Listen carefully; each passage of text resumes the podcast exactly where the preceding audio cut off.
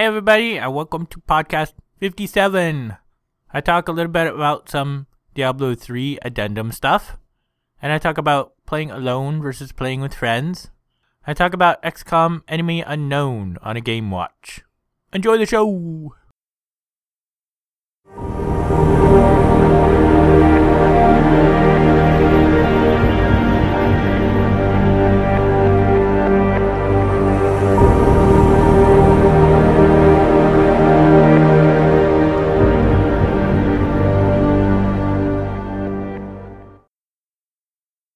So I should start off the podcast with an addendum for last podcast. Double checking the skills in Diablo 3, it looks like most of them will unlock by the time you're 20, with a handful unlocking by 30. So you'll have all of your skills by 30, though the runes that go with the skills can take up to, I think it's like a 55 to unlock. So you'll only have some of the runes to pick from. And they'll add different flavors to the powers, like they might add a slow element or they might add a little bit more damage or they might add like like I have an arrow attack and the arrow can split when it hits a bad guy, so that's a possible rune. There are also passive ability slots, and there are 3 of them. They lock at 10, 20, and 30, and each class has several abilities they can put there. Most of the class's abilities will be completely unlocked by 55, but a few go up to 60. And like any of the regular skills, you can swap them out, you know, pretty much anytime you are outside of combat, and it takes just a short cooldown before it's ready. I think the passives might be ready immediately, but the skills take, I would guess, about 30 seconds. I also found out kind of on accident.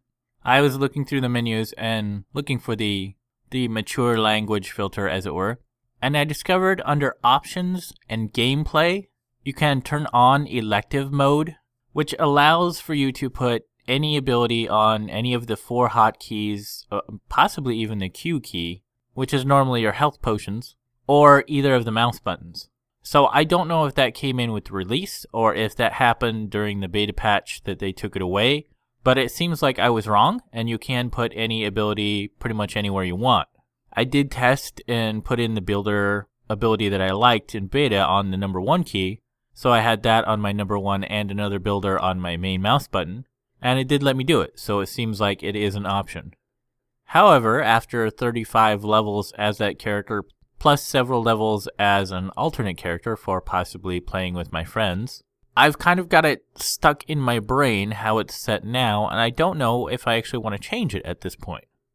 I am still in my second playthrough on my higher level character. I'm still in Act 1, I'm not very far in but it does definitely seem like it is a lot more important to burn out your resource and then use your builder attack for a while and then burn out and use your resource.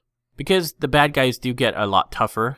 And also they start coming in more groups. So you have different kinds of bad guys and you'll want to move around a lot more and use, you know, powerful attacks on certain bad guys. It does get a little bit more tactical and a little bit more juggling, I guess you could say, in terms of abilities.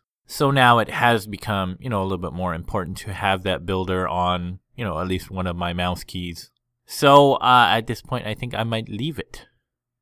Some general thoughts that I don't think I put in the last podcast is that all of your money and your bank space is shared through the entire account. So any money you build up, you know, in your character or bank space you expand or stuff you put in a bank will show up for any character you are on, you know, on your account. Similarly, any training you do for the blacksmith or jeweler is also shared through the entire account.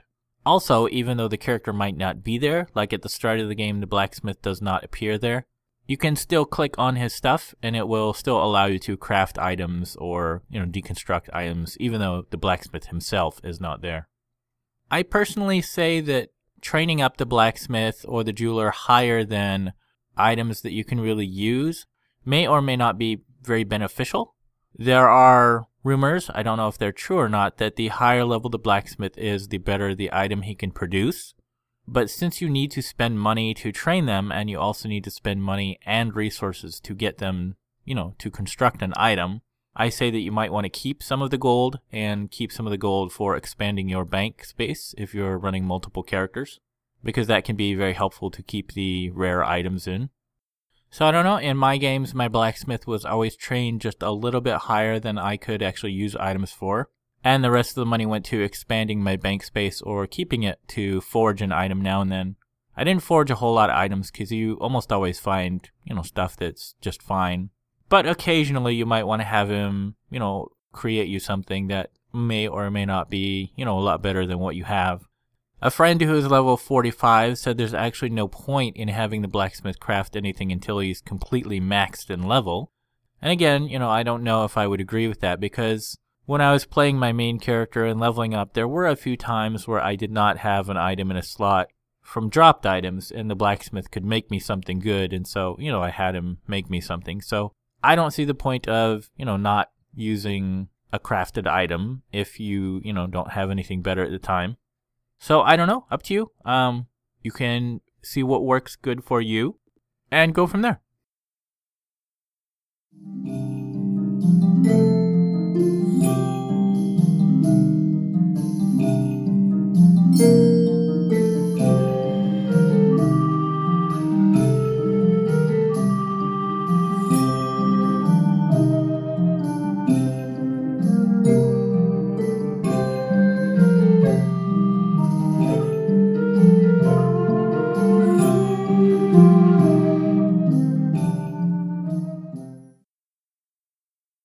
Lately, I've found myself having a hard time playing the games that I played with my friends by myself. I think that now that I have played them with my friends, a big part of playing them, especially Dungeon Defenders, is that I'll go and I'll find out strategies or I'll find loots and, you know, I'll have things to talk about and share with my friends. And in the past couple weeks, they've been super busy, and now I'm busy with some extra shifts at work for a few weeks, so the bandwidth there is questionable to non-existent. So I haven't been able to play with them as much. And it seems kind of sad to play these games that, you know, I had a lot of fun with my friends with, you know, on my own and, you know, learning things that I can't share with them for, you know, who knows how long before I see them again. I would be able to play with them on the weekends if they are on on the weekend. But during the week, I wouldn't get to see them, and that's, I think, pretty much the majority of when they play. They play a few times a week in the evening, and that was when I would usually see them and play with them because, you know, on the weekends they're usually busy or they're not on or whatever. I don't know if there is a big point in this section. It was just an observation I noticed when I was playing, you know, the games I played with them, you know, solo. It just seemed to be a lot more sad than it was, you know, previously when I was playing by myself and didn't have, you know, friends that I played with regularly. And I think the main reason for that is because I just don't have anyone to share anything with since I don't know when I'll be able to play with them again. So I just thought I would maybe mention that.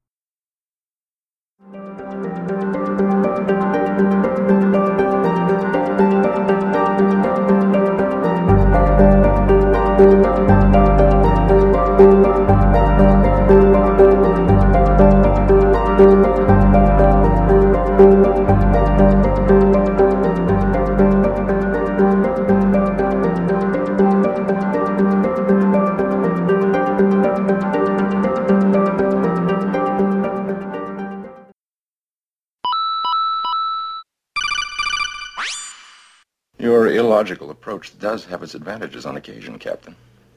I prefer to call it inspired. As you wish.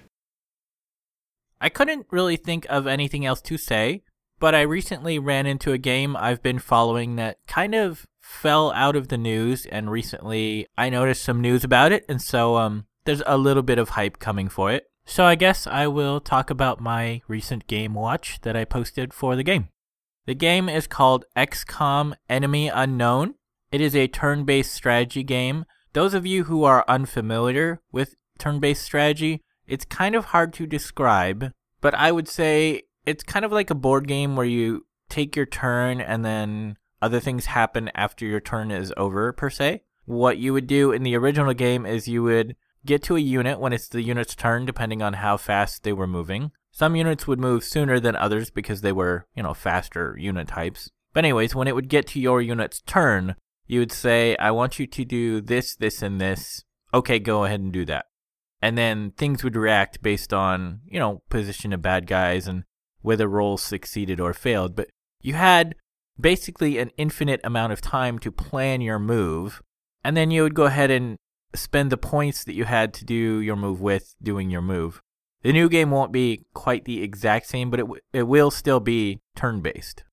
The developer is Firaxis, who has done a lot of strategy games that you might be familiar with. You can look them up on Wiki. The distributor is 2K Games. It will be out for PC, PlayStation 3, and Xbox 360. And the game is due to release in October, and that's early October. So that's pretty exciting because I'm really excited about the game. What the game basically is, is that you take control of an elite world unified fighting force that is protecting the Earth from unknown invaders. During the course of the game, it's pretty much revealed that these invaders are aliens, and so, um, you know, you delve into who they are and where they're coming from and why. Why is this game important? Strategy games are few and far between, and back when the original XCOM launched in 1993, the series rapidly stood out as one of the best strategy games that there were. It's had several games that were based on the original XCOM, and then they had a few sort of spin off type things that some worked out and some didn't work out, you know, some were canceled. What makes the game design special is that this is a turn based strategy game. Turn based strategy games are almost unheard of these days outside of, you know, the one or two really huge brands I can think of. This alone will help XCOM Enemy Unknown stand out. However, the XCOM franchise isn't just pure strategy in the same way the other ones are. This is sort of got a mystery involved around, you know, who are the bad guys? Why are they coming after you? And there's randomized elements, so you don't always see the exact same bad guy types at the exact same times and in the exact same way. So there is sort of a, a mystery about, you know, revealing what's going on, even though it has the same main plot. At least the previous games did. When you go through missions, you can unlock technology and discoveries about the invaders and spend time researching what you find on the battlefield.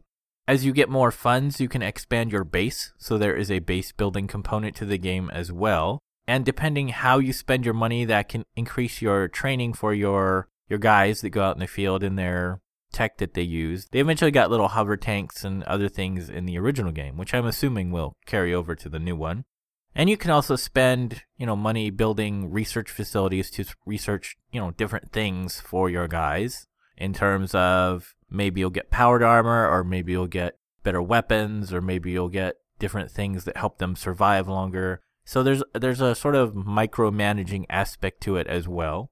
But because things were a little bit randomized because your guys didn't always necessarily succeed in the same way in the field, sometimes you could go out in the field and, and your group could wipe, as it were, and you could lose everything and not win that scenario at all. But because of all those random elements, no two games were ever really exactly the same, and so that makes it really, really fun.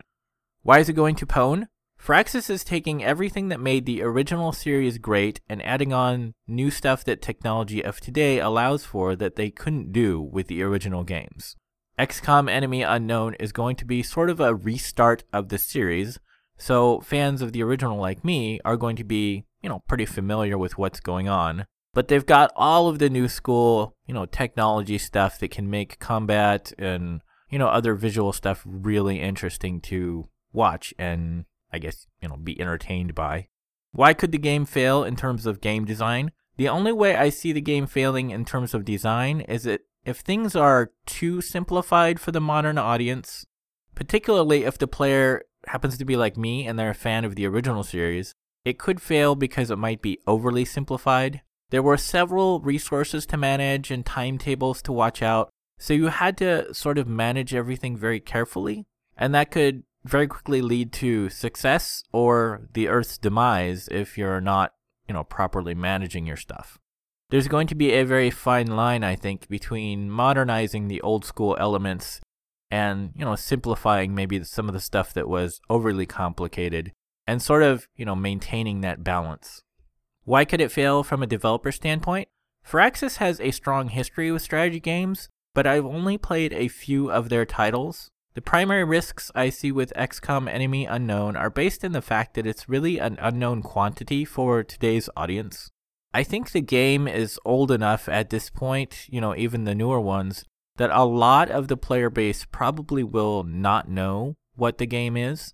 So they won't know that it is, you know, strategy plus resource management plus base building plus randomized elements because it's really this blend of all of these all of these concepts that really make it what it is. Also with the original series there was sort of a almost human element to the game. It's kind of hard to describe, but it seems like along with the mystery that you're unraveling is sort of a I, get, I can only describe it as a human element behind what's going on that you kind of predict, okay, maybe these guys are going to do this because they've been acting like this. My personal opinion and thoughts I've always been a huge fan of the XCOM series, and I can't express how excited I am to see a true continuation. I would completely agree that a restart is the way to go because most of the people will not be familiar with it. Fans of the original will love the nostalgia because what I have seen on their site, it is very close to the original game, but you know, in new style. New fans will have a whole new world to discover, and I think they will be eased into it with what made the series so great because they are restarting right from the beginning. Note that the game that was previously called XCOM is a different title. That is a first person shooter which is set in the same universe. So while hearing about that kind of excited me because it's like, oh, cool, they're bringing back XCOM. They're bringing back aspects that aren't necessarily the true essence of XCOM. There were, you know, screenshots and stuff that showed, you know, traditional elements, but there was also stuff that showed stuff that you were like, I don't know what that is. I've never seen that before. I've never heard of that. Where did that come from? So they were obviously adding in other elements that were not part of the the core original games, I guess you could say. So I think for people like me who were looking for the original restart, we now have it. It's on the way. It's coming out soon.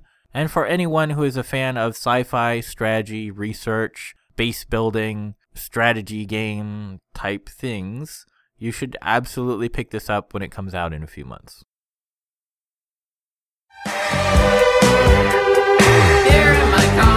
I feel safest of all. I can lock on my doors. It's the only way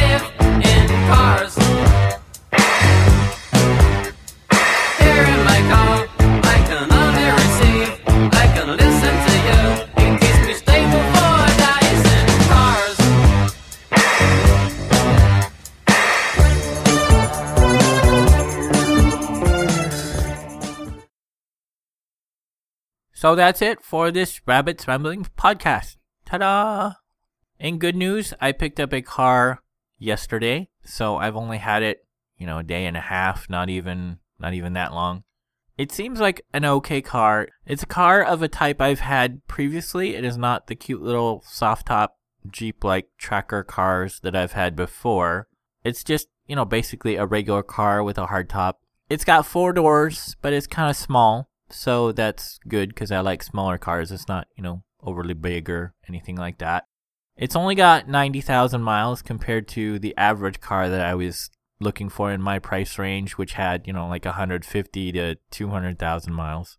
So it's got very low miles for, you know, my price range, which was a super good find. And the interior is all it's all good. It's not stained or ripped up or anything. So that's like super huge bonus since, you know, right now I have to stay in my car far more than normal people would. But this is, you know, a huge boost and um you know, I can start to maybe get back on track with my life as it were. I can certainly, you know, look around for other jobs in a larger area since I can, you know, consider going to interviews farther away than I could before. And even, you know, with my current job that I have a few days a week, I can get there, you know, in 15 minutes now instead of, you know, the hour and a half plus it was taking me before. So shifts are very easy to get to and from, and, uh, you know, it's not a big deal. I don't have to worry about the bus schedule or anything like that. And two, I can stay, you know, at the restaurant longer because I don't have to worry about leaving when the bus leaves. And on the weekend, you know, it leaves a couple hours before they close, so I could have, you know, potentially stayed hours longer. So, you know, now I have all of that time back as well. Plus, while I haven't yet, I probably will start, you know, napping again in the morning on campus at school because, you know, they don't care. Students sleep in their car pretty often in the mornings, so it's not at all unusual. So that will, again, you know, allow me to get a few more hours of sleep every day uh, if I need it. And I think, um, you know, since I haven't gotten that sleep for like six months now, I probably will need it for at least a little while. And so, you know, I'll probably do that maybe maybe tomorrow, sleep in a little bit, and then Sunday I have an extra work shift, so I can't. But then um maybe Monday I can do that again.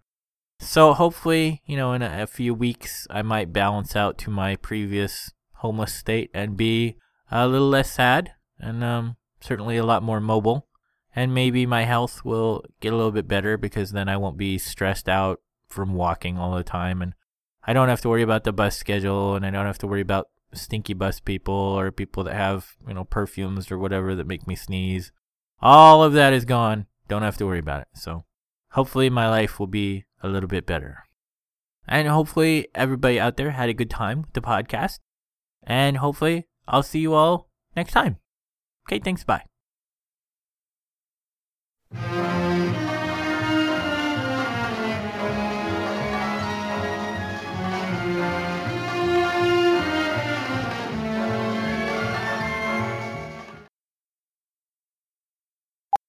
During a time where Sad Bunny is sad. You can still click on his stuff and it will still allow you to. You can still. Cl- mm. May or not be. mm. My personal opinion is. mm, Personal opinion. Meh. I, I think I'll probably just cut all this part out. Tune in tomorrow. Same bat time, same bat channel. You have been listening to Rabbit's Ramblings. If you would like to see the show notes or feed the bunny by sending a donation, you can find the show website at www.rabbit.com slash podcast slash rabbits ramblings dot html. If you would like to send me an email, you can do so at rabbit at rabbit.com. If you friend me, you can also post on Facebook at rabbit.com. You can follow me on Twitter and YouTube at rabbitdot.com. It's rabbit.com, but with not a period. When you type Rabbit's Ramblings, don't use the space, and be sure to put the number one in place of I whenever you type rabbit. Rabbit's Ramblings is copyright 2012 and is released under a Creative Commons Attribution Share Alike license.